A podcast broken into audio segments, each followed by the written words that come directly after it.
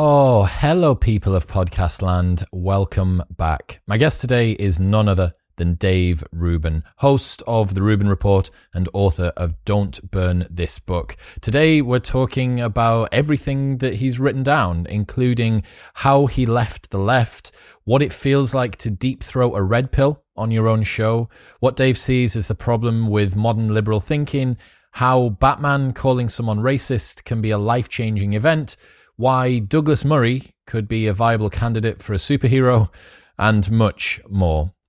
All right, quick maths. The less that your business spends on operations, on multiple systems, on delivering your product or service, the more margin you have, the more money that you keep. But with higher expenses on materials, employees, distribution, and borrowing, everything costs more. So, to reduce the costs and headaches, smart businesses are graduating to NetSuite by Oracle. NetSuite is the number one cloud financial system, bringing accounting, financial management, inventory, and HR into one platform and one source of truth. With NetSuite, you reduce IT costs because NetSuite lives in the cloud with no hardware required. You cut the cost of maintaining multiple systems because you've got one unified business management suite, and you are improving efficiency by bringing all your business processes into one platform. Over 37,000 companies have already made the move, so do the maths and see how you will profit with NetSuite. Backed by popular popular demand, NetSuite has extended its one of a kind flexible financing program for a few more weeks. Head to netsuite.com slash modern right now. That's netsuite.com slash modern.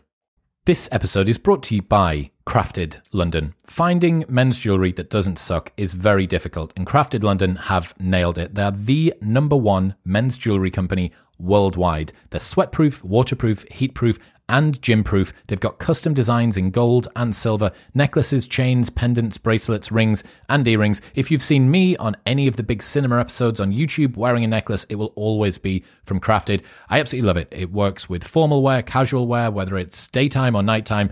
All of their pieces are super high quality. The designs are great, and uh, I love them. That's it's all I wear. Also, they have an unlimited lifetime guarantee. So if your piece breaks for any reason at any point during the entire life of the product, they will give you a new one for free.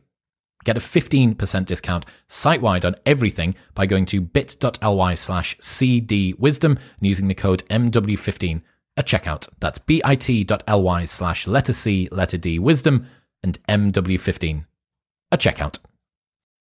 This episode is brought to you by AG1. AG1 is a daily foundational nutrition supplement that supports whole body health. Even with the best diet in the world, it is hard to make sure that you get everything that you need. And through a science driven formulation of vitamins, probiotics, and whole food sourced nutrients, AG1 delivers comprehensive support for the brain, gut, and immune system. This is why Joe Rogan and Lex Fridman and Dr. Andrew Huberman and Tim Ferriss are all massive fans. They have tried every other product out there, like I have, and this is by far the best one available. Since 2010, AG1 have improved the formula 52 times in the pursuit of making the best foundational nutrition supplement possible through high quality ingredients and rigorous standards. Also, there's a 90 day money back guarantee, so you can buy it and try it for 89 days. And if you don't like it, they'll just give you your money back. Head to drinkag1.com slash modern wisdom for that 90 day money back guarantee, a year's free supply, vitamin D, five free travel packs, and more. That's drinkag1.com slash modern wisdom. But for now, please welcome Dave Rubin.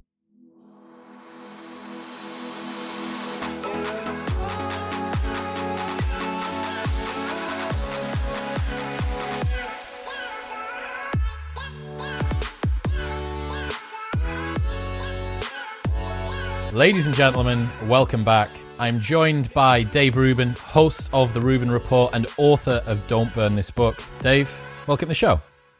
Chris, it's good to be with you. We are doing this across the pond over these digital waves that everybody is now stuck on. We right. thought we thought we were too online before this thing, then Corona comes, and this is the only way we can do anything. Yeah, I want to be more online now. Yeah. First, first things first, Dave. Why is your book dedicated to Ben Affleck? uh, this is either going to go down as a as a brilliant marketing ploy, or Affleck and the Affleck empire will have me destroyed. We should know the answer in the next couple days. Uh, but I devoted the book to Ben Affleck because I tell the story in the book about how Affleck actually, believe it or not, was was a key piece to my political awakening. Because you may remember Ben Affleck was on Real Time with Bill Maher when Sam Harris, the the neuroscientist and uh, really mindful uh, thinker, uh, was on to talk about his book "Waking Up: a, a Guide to Spirituality Without Religion," and they started talking about how you have to separate ideas from people, meaning we should be able to criticize ideas. And that doesn't mean that you should be bigoted towards people. And they were talking about it in a religious context. So in this case, you should be able to criticize uh, the set of ideas that is Islam, but what you wouldn't want to do is be bigoted towards Muslim people. And by the way, of course, you should be able to criticize any set of ideas, whether it's the set of ideas that make up a religion, Judaism, Christianity, whatever it is, or the set of rules that make up a political party, or a set of rules that make up, you know, a, a, a basketball rules, anything like that. Uh, Sam calmly laid this out, and Bill Maher sort of backed him on this. And next thing you know, Affleck was huffing and puffing and screaming and in effect, he called Bill Maher and Sam Harris gross and racist. And this is about five years now, five years ago. And in that very moment, I saw exactly what I had been thinking was wrong with the left, exactly what I had been thinking was wrong with the progressives, in in stark daylight. I had had these thoughts for a while, you know, you're just calling everybody racist, you're calling everybody a bigot, you're always morally right and th- with this indignation and anger, but suddenly to see it turned on this mild-mannered neuroscientist who I, I didn't even know who he was at the time, and then Bill Maher, who really was the standard bearer of the left, at least in an American context, he's been our basically our biggest, most outspoken lefty. The guy gave Obama a million bucks for his reelection. I mean, he has fought every progressive issue, you know what I mean? And constantly railing against Republicans. And then Affleck says you're gross and racist. And then the next level of it was watching the media just parrot that because Affleck said something, just because a Hollywood star said something. Next thing you know, Vox and BuzzFeed and HuffPo and all the usual suspects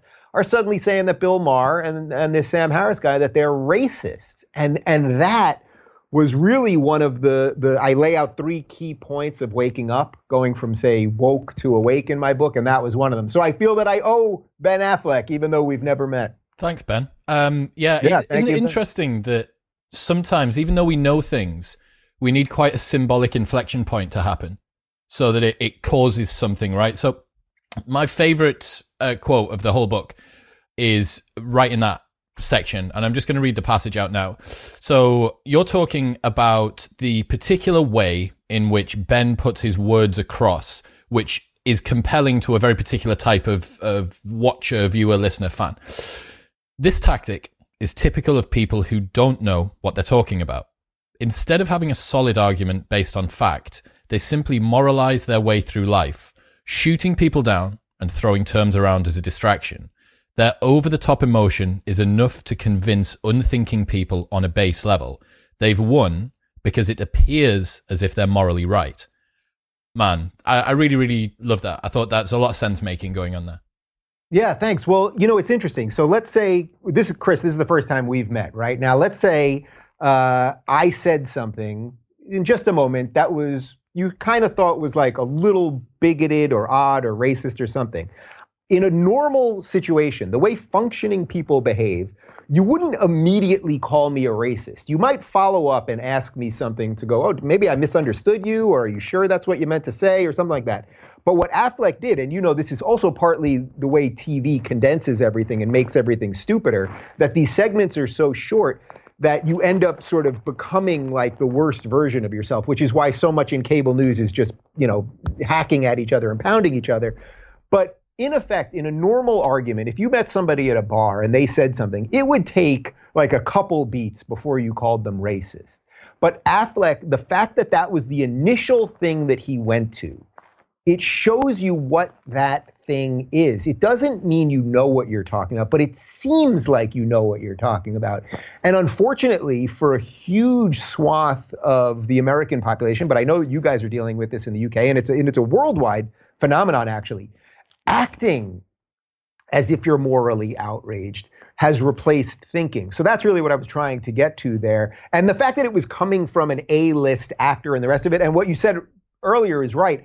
We all walk around, we're sort of thinking things, and, and if you're a thinking person, you're walking through the world, you're trying to piece together a cohesive worldview.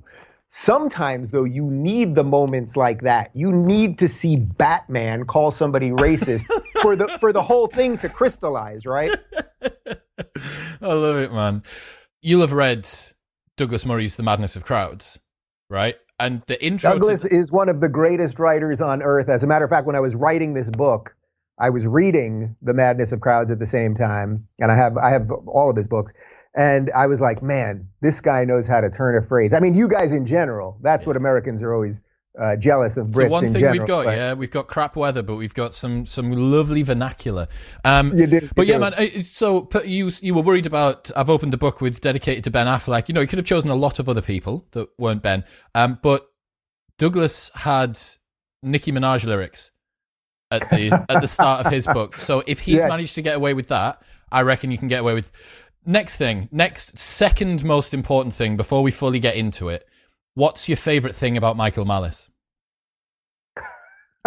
Malice, I mean Malice, I, I call him the uh, the Willy Wonka of politics because he's such an over the top, um, brilliant thinker that it is so hard to pigeonhole what he really is thinking versus how he's using trolling. Um, he's a brilliant wordsmith. He's one of the few people that I don't hate on Twitter um, because I'll read something of his and I'll go, "Whoa, that was clever." And then I'll have to read it three hours later because I'll go, man, that was even better Still than I clever. Yeah, was." exactly. He, he's just a great thinker. He's fearless. Um, he's staking out positions that are extremely uh, politically incorrect in many ways, yet are sensible and that he thinks them through. And what I really love about him is he's playing a long game here, where he he always says that um, conser- what's what's the line? Conservatism is just uh, leftism at the at the speed limit, something like that. I'm slightly butchering it, but really that he's thinking about the world in a sort of holistic way, and also kind of being fun about it and and trolly. I, I, Very yeah, he's great. playful, isn't he? Great Have you seen the hair purgatory that your show has left him in? I did see a picture So, after. for I the know he's people- for the people that don't a lot of know- hair. Well, everyone's having hair problems. Well, not you these days. we This can't went get our off hair yesterday. This came off Oh, yeah? yesterday. Yeah, exactly. So for the listeners, uh, people that are just listening, you're going to have to imagine it. But this was the day after my my flatmate shaved my hair. So I've usually got sort of curly hair on top. Um, yeah. So Michael did a little bit of a streak in his hair to do this Tulsi Gabbard look to come on your show. Yeah. And his plan was to grow it out and cut it out, but now he's in New York, locked down with no barbers or hairdressers available, and he's just stuck in hair purgatory. And he's No, he just got looks- this streak in his hair, and he says he's tried every 1920s gents hairstyle available, and he's going through like the side part or like the slick back. And I'm trying to get him to do a, a man bun, but he won't. He won't go for it. Um, He's looking kind of bananas, but it, it fits the overall political that key thing, yeah, the the political low key. Um, so Yeah. on to uh, don't burn this book. Why why did you write it? Well, I wrote it. it's interesting. I mean, the absolute truth is, you know, although I had been thinking about a book for for quite some time, when I was on tour with Jordan Peterson, uh, we were in uh, in Ireland. Ireland, we were doing the Dublin show that night, and I got a call from my agent, and he said, you know, we're getting all these offers for you to do a book. Do you want to do a book? And while I had been thinking about it, it's like once it was presented to me, then I was like, all right, now now now I guess I got to do it. You know, it's time to to make the move. And I'm a firm believer that when things get presented, if if you're roughly interested in them, you should take that opportunity. Like take opportunities as life presents them. So when I signed the deal, it was originally why I left the left, and I talk about this right at the beginning because sort of everybody had sort of associated that phrase with me. I did that PragerU video; it's got like 20 million views, and I think that was the idea. Like, let's get Rubin to talk about why he left the left, and I started writing that, and then I was just kind of like, you know, I've said all of this before. You know, I think part of the reason that people care about what I what I do and what I talk about is that everyone can sort of see how crazy the left has gone. You guys have a particularly insane strain of it in the UK, by the way, although your last election, you know, hopefully tampered it a little bit. Um, but I was ahead of the curve on that. Like what I was saying four years ago about the left is now sort of mainstream thought. And when I was writing it, I was like, you know, I don't want to write a book that's just about the stuff that I'm against, meaning I'm against leftism, I, I'm against collectivism and progressivism. Um, I want to write a book about what I'm for. So I actually scrapped it and I had to talk to, to the agents and everybody to make sure that they were okay with me doing this because it wasn't the book that I signed up for and we changed the title and everything else. And then what I really realized was I want to show people a little bit of an autobiographical how I survived the monster. Once you start actually speaking up, how do you get through the mob? How do you identify fake news? How do you chart a course that is sensible? And and also talk about the ideas that I think are the correct ideas which are the ideas of classical liberalism, which in, in a modern sense have much more to do with libertarianism and even conservatism than than well certainly than progressivism and everything that the that the liberals from an American perspective have. I know you guys actually have a much stronger tradition when people say classical liberal, you guys have a much better understanding of that. Where in America the word liberal has just been completely mangled and that's one of the things I'm trying to clean up a little bit here. Yeah, what what is the difference between leftism and liberalism, uh, classic liberalism? Give us the roadmap. Yeah. So so liberalism, classical liberalism is is very simple to understand. I mean, the most important thing is individual rights if you are a member of any free society, meaning you're a citizen of any society, whether it's the UK, whether it's the United States, whatever it is, we have equal rights for everybody. That's it. There is no special treatment based on skin color or gender or any of those things that we have somehow become obsessed with. Equal rights for everybody. And then basically laissez faire economics, that the light touch of government when needed is is all that you need. And that that is basically the formula to allow people to live with the greatest amount of liberty and freedom so that they can in American context pursue happiness right? Pretty pretty sweet. And by the way this is the founding uh, principle that the Constitution was written on and the Declaration of Independence was written on.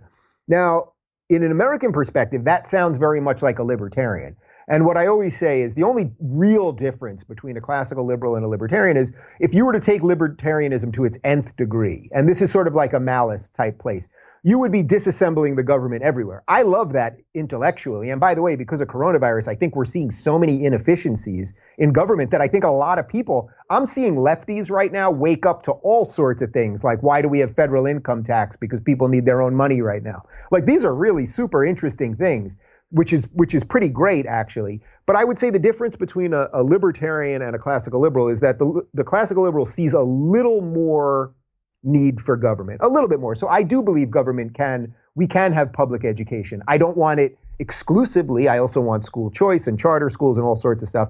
But I do think the government has some role in keeping a social cohesion. But at the same time, I want most things done by the states. So I live in California. And unfortunately, we have super high taxes, and the whole thing is pretty inefficient and totalitarian. Um, but I could move, and that's a beautiful thing. I could move to Texas, and maybe I will, uh, where taxes are lower and maybe the, the people are a little more in line with the types of things I think. That's a beautiful thing because if you don't have states' rights, well, if you don't like it in one state, well, then you got to leave the country. So America was really set up on this beautiful federal system where there's an ongoing experiment all the time. So, so libertarianism and classical liberalism, it's very close except for those marginal things of where the government should get involved. I would say then the difference between classical liberalism and, and conservatism at this point is that generally conservatives have a little more of a religious view of the world.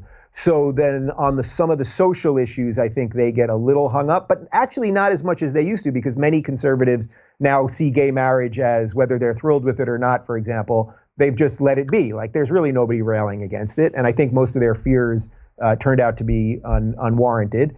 Um, and then and then the difference, really, which is your question, between liberalism, classical liberalism, and progressivism, is that progressivism basically means the state should pretty much do everything. So whenever Bernie or AOC or any of these people talk about anything, or Corbyn from your perspective, it's like they want the state to pretty much do everything. We want free college for everybody. We want the state to tell businesses what they can pay people. There is nothing, you know, free health care for everyone. Of course, nothing's free.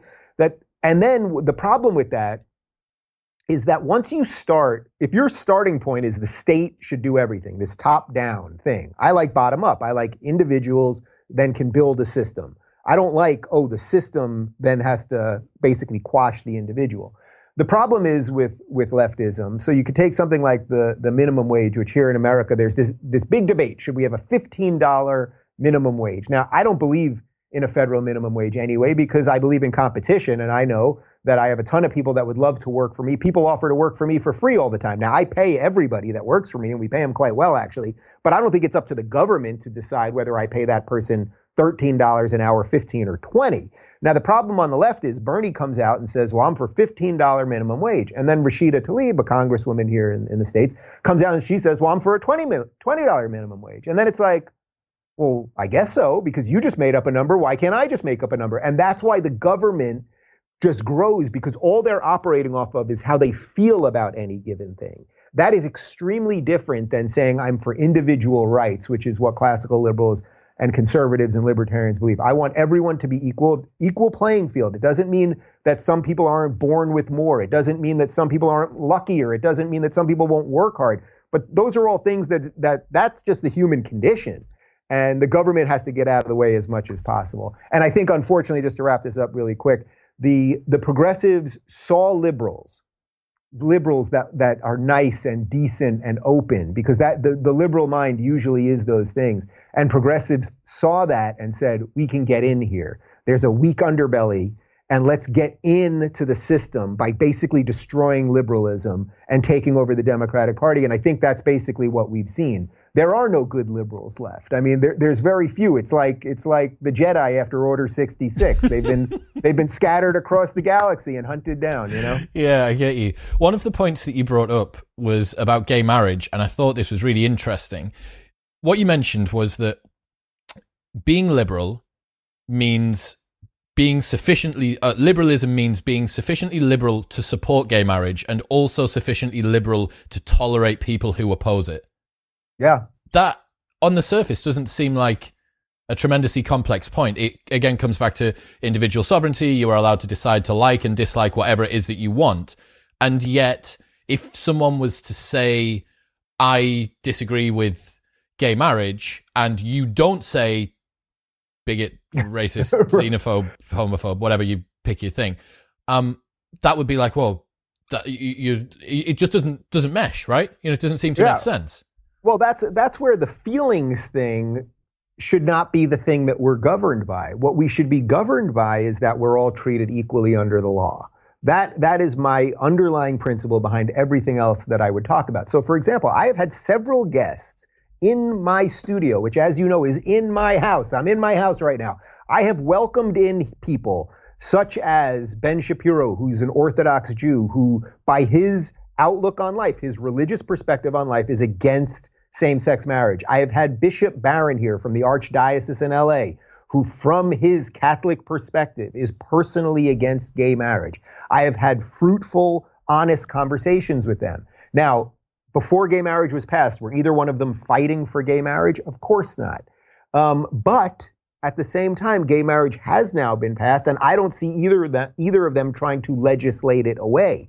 So what you have to understand in a free society is there are going to be people who disagree with you. There are going to be people who disagree with your lifestyle and the rest of it. But as long as they don't take that onto your property, as long as they don't t- try to destroy your job or your life or anything else, then actually you should relish in your differences. And the irony, what, what right would I have to tell Ben Shapiro, an Orthodox Jew, or Bishop Barron, uh, a Catholic, or, or, or a devout Muslim, what right would I have to say, you must bend to my will? I don't want them to have that power over me, so I have to accept that I don't have that power over them. Now, I think what you can do, and by the way, I've said this to Ben many times, that what you can do is by, I think, by being a decent human being, over time, you can show people that maybe some of their views are a little bit backwards, or I don't even want to say backwards, that maybe there's some of some of their traditional views maybe maybe the time has passed on some of them well, or something perhaps, like that. Perhaps their views actually don't align with their values anymore and they've just grandfathered these old views in by by way of well they were here therefore I'll keep them going.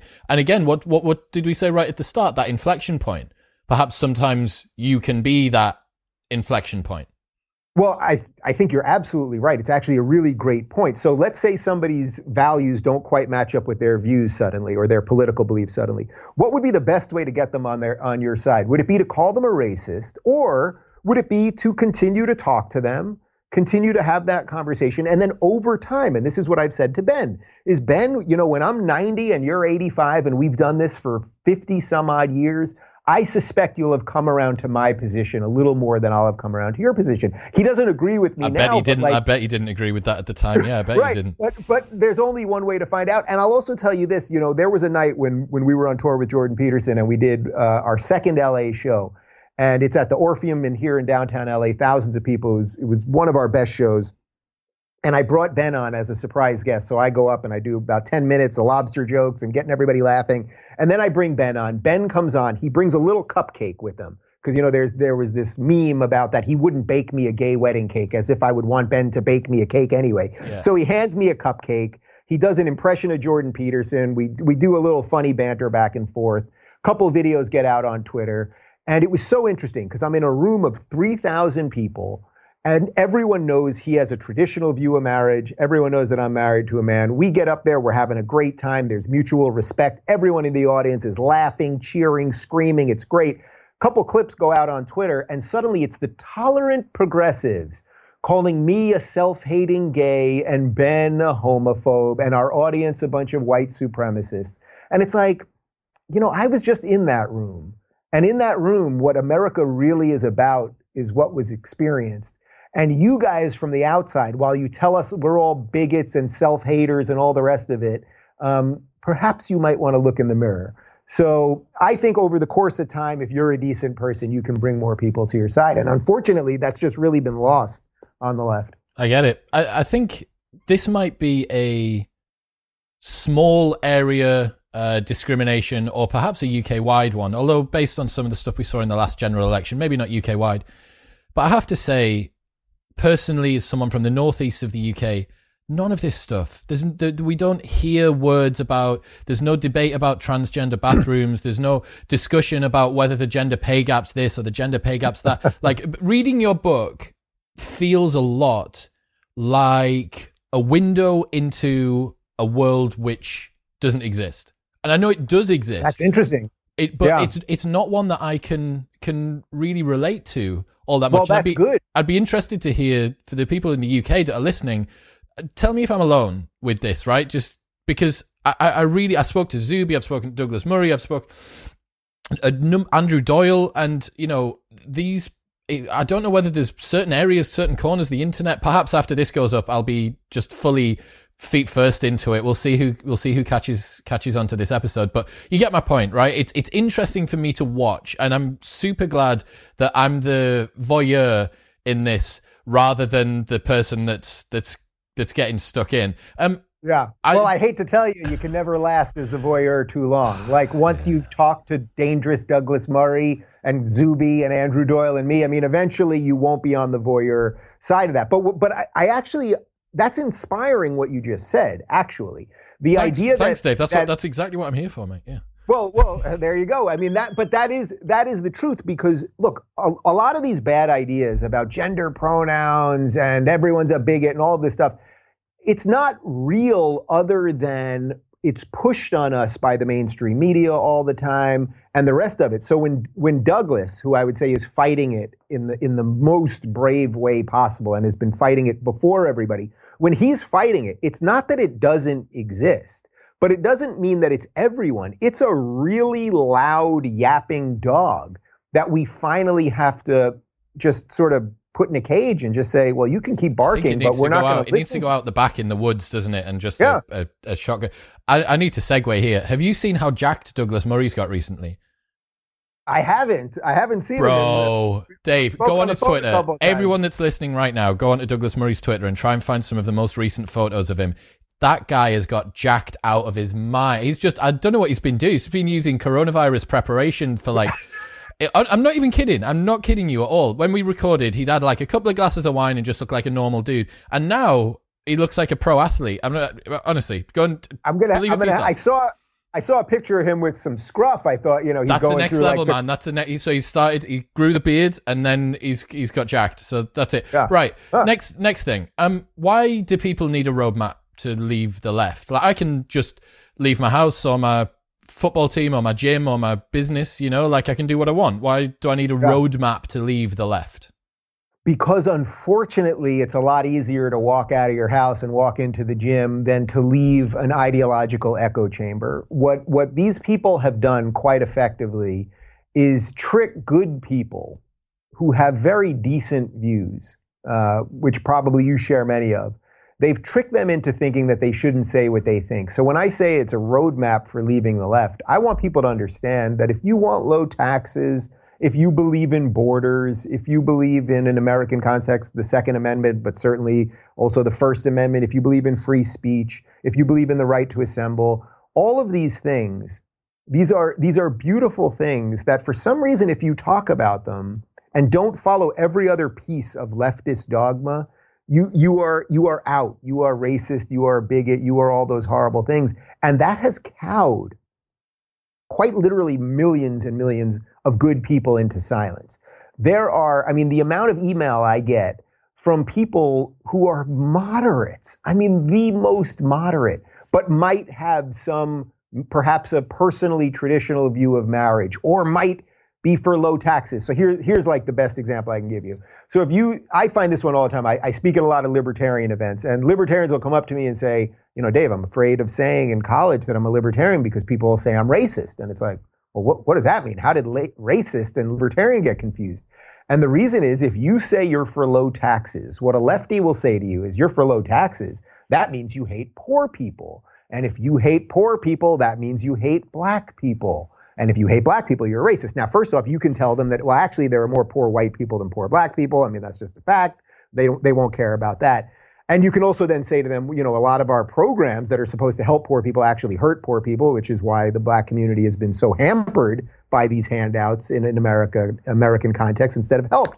All of these things. And people don't want to be called all of these horrible things. So what I've tried to do here is lay out a roadmap. You are going to be called horrible things. There is a chance people will come for your job. The media might do a hit piece on you. You have no idea the ensuing chaos.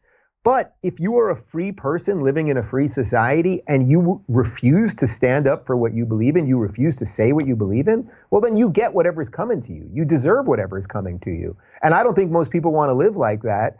And by the way, I'm pretty hopeful right now because, you know, with Corona, one of the things that's happening is the online uh, conversation and the mainstream conversation really are converging into one thing. We're watching CNN anchors now, and I'm sure you guys are doing it with Sky anchors and everything else, that are basically broadcasting out of their kitchens.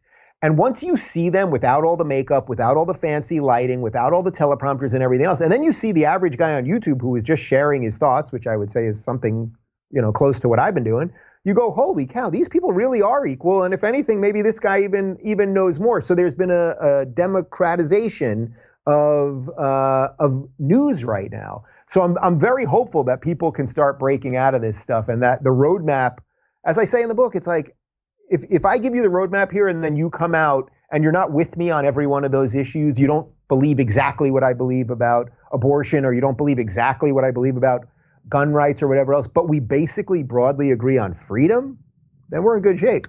Did you see the most recent uh, Eric Weinstein on uh, on Joe Rogan? I saw like tiny little clips of it. It's been pretty busy around it's, here. It's one of yeah. those. It's one of those ones you probably need to dedicate a little bit of time yeah. to. Um, but he talks about this specifically to do with how what is mainstream media now what we're we classing as mainstream media? What you could call NBC and ABC and BBC and Sky News and stuff like that is traditional media. But if we put this video up and this video gets 20 million views, which would be great. Um, but if this, we put this video up and it gets 20 million views, or Joe Rogan puts an episode up and it gets 20 million views, and Sky News puts a recording up and it gets 1 million views, who's mainstream media? Like that's just right. a term. We're talking again about grandfathered in from the old world because previously being on a network was a signal. It was signaling. It was a sign of virtue, yep. of an integrity, of production quality, of research, of all the rest of this stuff. And as you said before, with Bill Maher and uh, uh, increasingly now with a lot of news shows, the fact that you've got to squash it into three minutes and 43 seconds before the next ad break comes in and, well, we need to cut to John who's in the parking lot talking about this going on, like all that sort of stuff. The fact that you have these constrictions on it inherently means that the quality is going to be lower because you chopping it up into like unbelievably tiny little bits. And yeah, I thought that was that was a really a really really interesting uh, discussion from those two yeah. guys. And I, I want to say something else as well about what you just brought up, which was um, Douglas Murray mentioned this. He said that people who don't take ideologies wholesale and take them piecemeal are going to be the immediate targets for anybody on both sides. And the reason he said this was the case was that anything which seems not to fit the prescript the prescribed bill for whatever the particular stance is that you're taking. Let's say that you have conservative views on most things,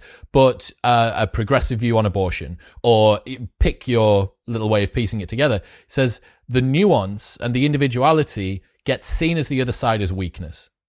It gets seen so, as that's the weak point. That's the Achilles heel. That shows that you actually don't know what you're talking about because you're supposed to, you, Dave Rubin, because you, you're for gay marriage, you're not supposed to do this with, with taxes and you're not supposed to do this with whatever. Yeah. So there's a lot there. So I would say broadly, I agree with, with Douglas's prescription there. But I would add one thing, which is that it's not exactly equal. So on the right, generally speaking, on the right, if you're a conservative, if you're a libertarian, a classical liberal, you're allowed to agree to disagree. I, I mean, I am pro choice. I talk about it in the book. I'm begrudgingly pro choice. That is one of the ones that for conservatives is like the biggest no no. That, that more than anything else is like the one that they view as like the one that, that they cannot budge on. Except I am welcomed to their discussions all the time to have that debate. Uh, they're not all thrilled with gay marriage, but I am welcomed to have that discussion. I am against the death penalty. Most conservatives are for it. I am welcome to have that debate. Now, try to do the version of that on the other side. There's almost none of that where if you pick one, try to imagine someone that's on the left that's pro life. They've made a point now. Democratic politicians make a point of saying it all the time. There's no room for you if you're pro life to be a Democrat, to be a lefty. Um, if you don't take their position on uh, minimum wage, as I just mentioned, or you don't absolutely sign up for the Green New Deal and believe exactly what they believe on any given day that the world's going to end in 12 years, as AOC says, and all this other stuff.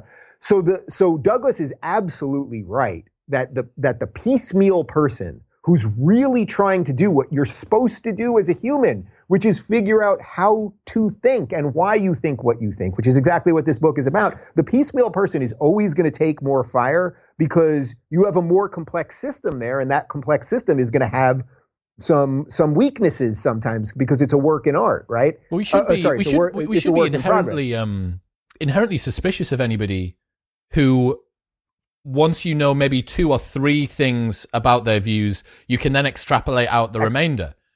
Well, I, I, find that to be the most boring type of person there is, you know.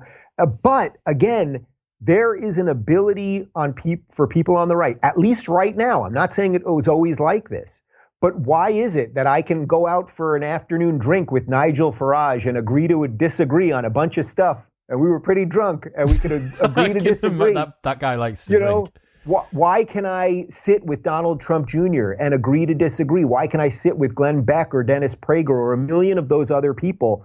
And, and there's virtually no version of that on the left. I'm not saying that there are no good lefties, right? So you can talk about the Weinstein brothers or Sam Harris or a couple people, but I would say in effect at this point, if, I mean, I say this all the time, but defending my liberal principles is becoming a conservative position. And that simply is true. That is what the new conservatives are about. So the left is just purging people, and the right is basically standing there and saying, join us. And what I want to do is, I don't want to convince, I don't have to convince any conservatives that I'm more right. I'm not trying to make any conservative more pro choice. I'm just saying to the conservatives, hey guys, carve out a little space over here for us because there's an you know, because these guys are bananas. So give us a little room to operate over here, and a lot of cool stuff can happen. And by the way, that's happening already. I get it. Um, so this links in. Why do Republicans or conservatives get labeled as bad, and why do Democrats or Labor voters get labeled as good? Is it just signaling? Yeah. yeah oh, it's complete signaling. I mean, I, I have a, a section on this. I mean this this is just factory setting thinking. This is just stuff that you get from the media, you get from culture. It's like Democrat good, Republican bad. Democrats care about poor people, Republicans care about money. Democrats are for peace, Republicans are for war. You know, Democrats love gay people, Republicans hate gay people. There's a million of these of these nonsensical things.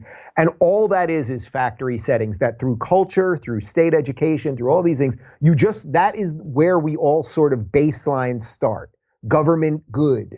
It's all the baseline stuff and what your job is. You know, and, and I love the phrase factory settings because it's like when you get a television or a computer, you get a new MacBook. What do you do? It comes with factory settings. And then what do you do?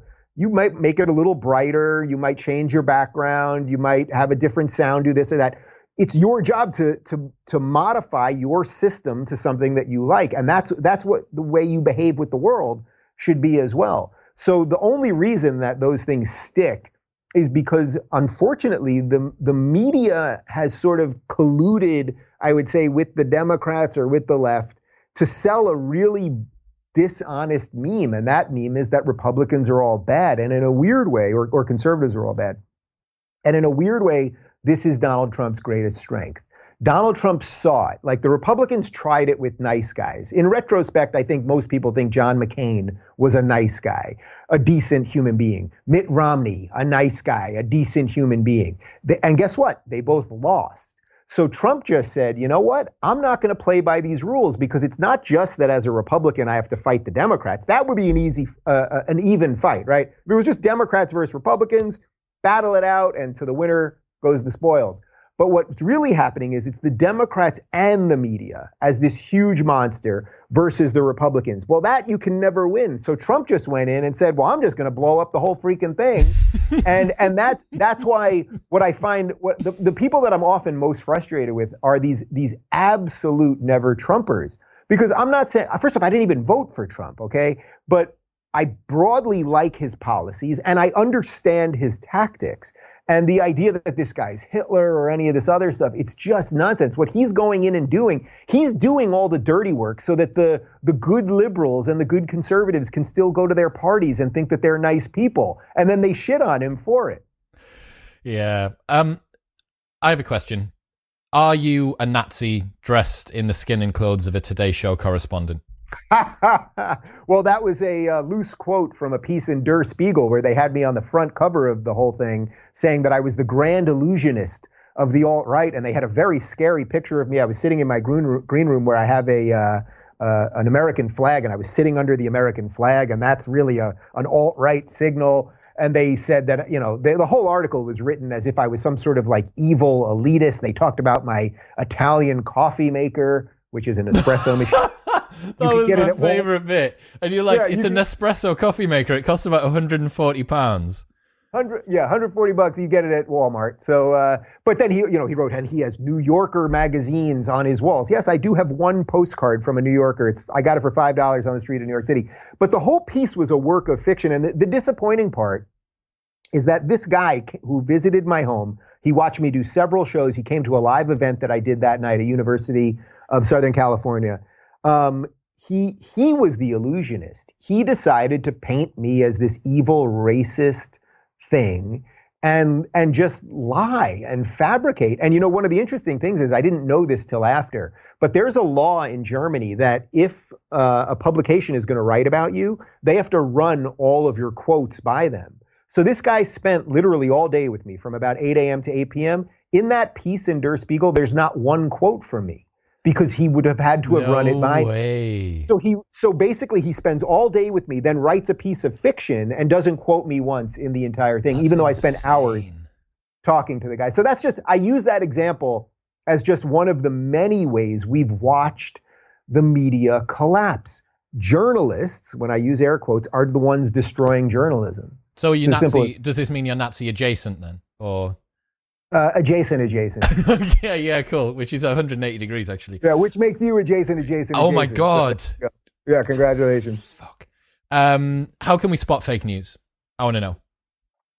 Well, I, I loved writing this chapter because I think it's it's sort of the most functional in a way because we are so manipulated by the news, and as we're all stuck right now at home with Corona, big tech, which loomed large over all of us, is now even bigger, right? We can't congregate at a bar. We can't go to a political rally. We, we can't even go out to dinner with our friends. So big tech, which had all of this power over us, is now way bigger. So I lay out several types of fake news. The one that I'll, I'll go with for this is one of the pieces of fake news or, or one of the aspects of fake news that I think is the most insidious is not just that they lie about stories or that the headline is often very different from the article or they mislead you by cutting a quote in the middle and the rest of it. One type of fake news is the stories that they won't cover because it doesn't fit their narrative. So months and months go by where mainstream just won't address a story properly. A good example of this would be when Bret Weinstein, who is the professor at Evergreen University, when he was being attacked for being anti-racist. I mean, he all he did was the school had had put out a new edict that white students should not come to campus on a given day because to protest racism. They had always had this day where students of color voluntarily decided not to go to class, and Bret was okay with that. But then on two years ago, they decided, no, on this day, we're going to actually tell students not to come based on the color of their skin. He said, no, no, no, that's racist, which we all know it is racist, of course and psychotic for a university to tell a certain type of student not to come to class. I mean, it's actually mental. This thing was blowing up this story. And then there were roving gangs with bats trying to chase him off campus and a whole bunch of other stuff happening. The New York Times just refused to cover it. CNN refused to cover it. That's a type of fake news. It didn't fit their narrative that lefties are good.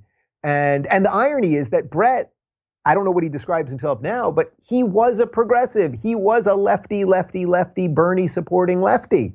So it's like he wasn't even good enough for them. But that that really goes against the narrative. So the New York Times just ignores it. That in and of itself is a type of fake news. It's fake news by omission rather than by commission, right? Yeah, I love that. Um, yeah. You know who he needed in that situation when everyone was roaming around with baseball bats? Jacked Douglas Murray. If he'd had jacked Douglas Murray with him, no one was fucking with Bret. I like this idea of Douglas Murray as a superhero. Bro, I think you're he's, on He's, I, I, I, not lying. I'm not kidding at all. Um, he was something that I was surprised by. Again, I'm uh, politics isn't sort of the the tip of my spear for what I usually get interested in. Although I've got exposed to a fair bit, sure. especially over the last few years, it's difficult to avoid. I didn't know that nationalism was classically liberal. Yeah. Well, can you, national, can you explain how that works? Yeah. So I, I referenced the book that I have right here uh, by Yoram Hazony called "The Virtue of Nationalism," and and I think you guys in the UK have a have a particularly unique experience related to nationalism because of everything that your last you know four some odd years were about related to Brexit. It is your right. It is the right, I would say, of a nation to decide what its borders are and to decide to defend itself however it would like to and to decide who can come, when they can come, how many people can come, and the rest of it. We the, see the simple truth is we're all nationalists. We just don't know it. I believe that America has a right to defend itself, to define its borders, and all of those things. Uh, Britons have decided that it is your right to do the exact same thing, that you don't want to outsource your decision making to bureaucrats in Brussels. That's a beautiful thing, in my opinion. That is a beautiful thing. You want to be governed by the people you voted for, not some amorphous bureaucratic commission that isn't even within your borders, right? So we are this is how this is how a society can work in the most functional way. There's this idea that somehow the global community must come together and decide what is best. But that's actually deeply, deeply dangerous because that often removes the autonomy of each individual nation. But what what's the want, point of nation states if that if you just do that? Well, exactly. What's the point of nation states? Now, some people would say, well, then we should have no borders. I'm completely against that. I want a border. United States has Canada to the north. We got Mexico to the south. I like that we have borders. Now, that doesn't mean we shouldn't let anyone in. That doesn't mean we should have no immigration. That certainly doesn't mean we should be xenophobic or racist or the rest of it. What it means is we have certain laws. There are privileges. It is a freaking honor and, and the most spectacular privilege in the history of the world to be an American citizen. You are the freest freaking thing that our ancestors could never even imagine how ridiculously free we are. We can sit around on TikTok on our iPhones talking about how oppressed we are in the United States. That is a that is a beautiful thing, That's all right? the freedom you need right there, yeah. Yeah, that is all the freedom you need right there. So what you want is you want every nation to decide what's best for its citizens, and then those nations can come together and decide how they want to work together on things. So it is a virtue to be nationalistic. What what unfortunately has happened here is they've they've tricked a lot of good people into thinking that somehow if you're for your nation that you're a racist. So this would be why a lot of Brexiteers were called racist. This would be a lot of why a lot of Trump supporters are called racist. And it simply isn't true. There is a reason you have a lock on the front door of your house. That doesn't mean you hate everyone on the outside, but you're allowed to protect your house. I have a fence and I have a lock on my house. And why would you treat your nation any, any differently than that? Man, I love that that that point in the book really did sort of drive it home for me. I have to say, as someone who's British, significantly easier to talk about borders when you're surrounded by water. You know, we just have a yes. moat, we have a moat, a 23 mile moat around our country, which makes it a lot easier.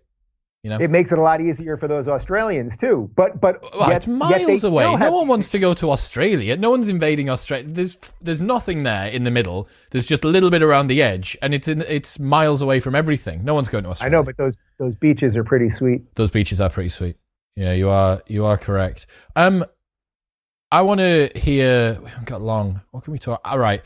I want you to tell us the Cliff Notes version of when you got red pilled on your own show by Larry Elder, because this was just hilarious.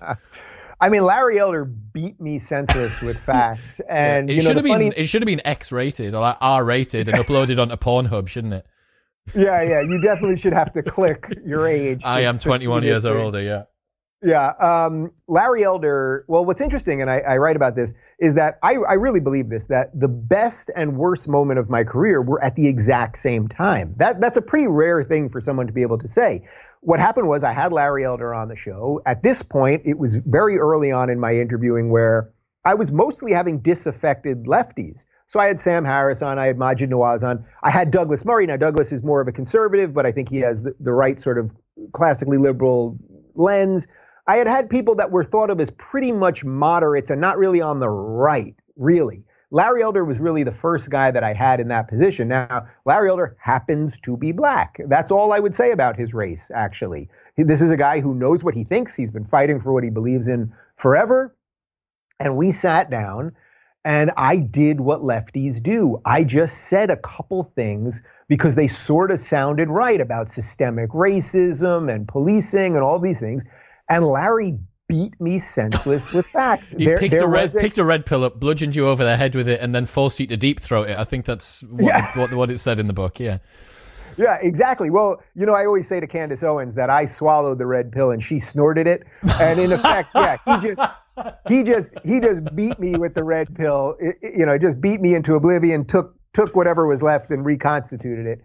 Um, but the reason that that clip matters, and that clip has been clipped many times and seen by millions and millions of people, is that when that interview ended, we were at a, a, Ora TV at the time. It was a bigger network, right? You know, now I'm in my garage. It's totally independent and all that. I had a whole bunch of producers and directors there, and I walked into the green room, uh, sorry, into the control room when it ended, and everybody was like, "Dave, we're going to cut that. Don't worry about it. We're not going to air that." Blah blah blah. And I said, "No, we have to air that. That was real. I get I don't come off great, but if we don't air that, what is the point of having a show about ideas? What is the point of conversing with people if we're going to edit out, edit out the meat? We're going to edit out the moment that something really happened.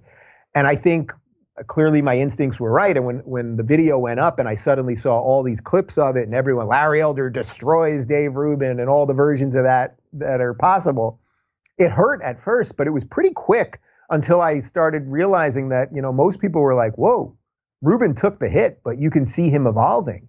And that moment allowed a lot of other people to evolve too. So I'm actually very proud of it. And that's why I would say it's my best and worst moment at the exact same time. I think you should be. The the people who hold on to their views and hold on to being right, like their very being is on the line. And this is a Eckhart Tolle ism where he says that during discussions with someone, we have a fear of being proved wrong because it's tantamount to destruction of our ego. And mm-hmm especially from doing this podcast, you will be episode 160s, somewhere in the 160s.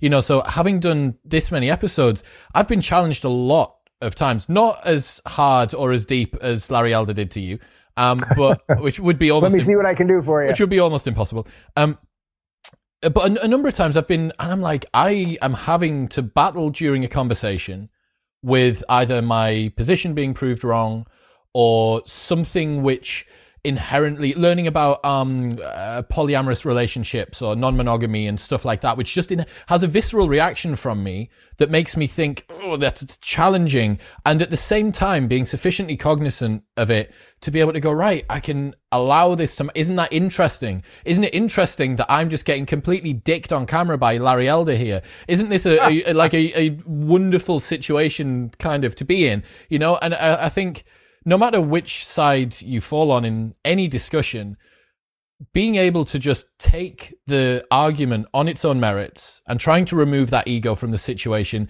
firstly, you're going to feel so much less pain. Yeah. Because because it's it's so much more enjoyable to go wow and this is why I think that curiosity is one of the the most powerful personality traits that you can have. If you're genuinely curious, I was interested to find out what you had to say today. I wanted to ask what it felt like to get red pilled by Larry Elder. I wanted to ask what it did, all this different stuff. And if you're genuinely curious about that, it allows you to transcend that ego. It also breaks down the barrier between you and that other person, right? Because they yep. think Dave's here to find out he's here to upgrade his own programming and I'm going to keep on pushing him and see how far I can get. Oh, actually, I've gone too far. He actually has some facts about that. He can push back.